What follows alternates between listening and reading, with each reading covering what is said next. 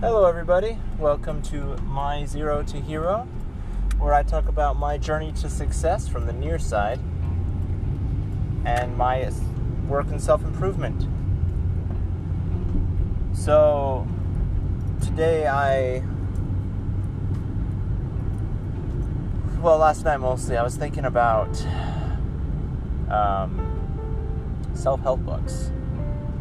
So I love a good self-help book, like Rachel Rachel Hollis's uh, "Girl Stop Apologizing, Girl Wash Your Face," um, Seven Habits of Highly Effective Teens, uh, Level Up Your Life, Range, uh, Power of Habits.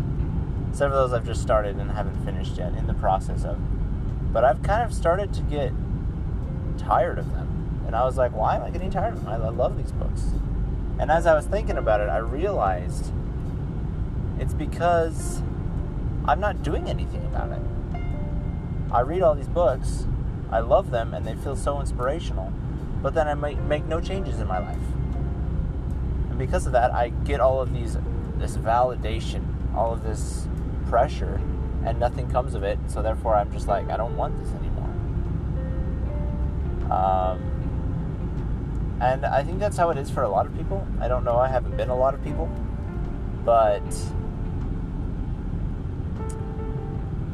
um,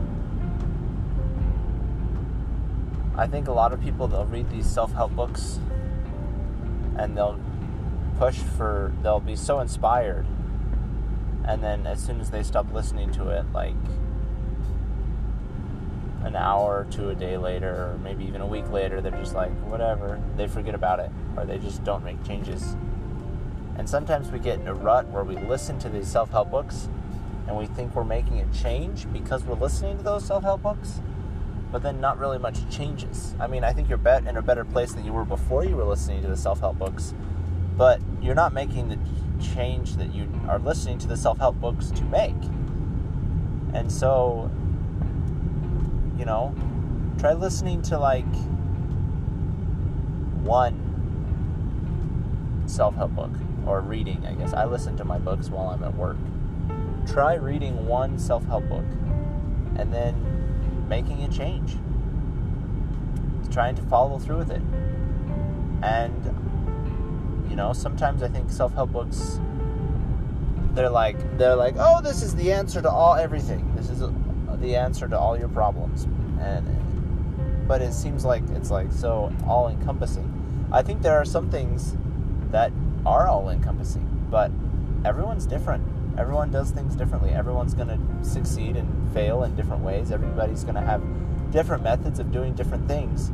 So i don't think you can take a lot of these self-help books and just copy what they do in the books and it's going to work for you because you're a different person than them so you're going to have to take it and take some initiative and put your own spin on things. And you're going to have to do your own thing in order to be able to figure out how to make things work, you know? Get, uh, know yourself so that you know what works and what doesn't work, what your weaknesses, what your strengths are, and then take advantage of those. Because um, different self help books are going to give you different reasons. Like, there's all these self help books talking about similar ways to succeed, and then there's other self help books that are like, guess what? You don't need to do these things to succeed. So it sounds like to me, the way to succeed is to just do your best your way. Um, and, you know, like I was talking about before in a previous episode, trust yourself.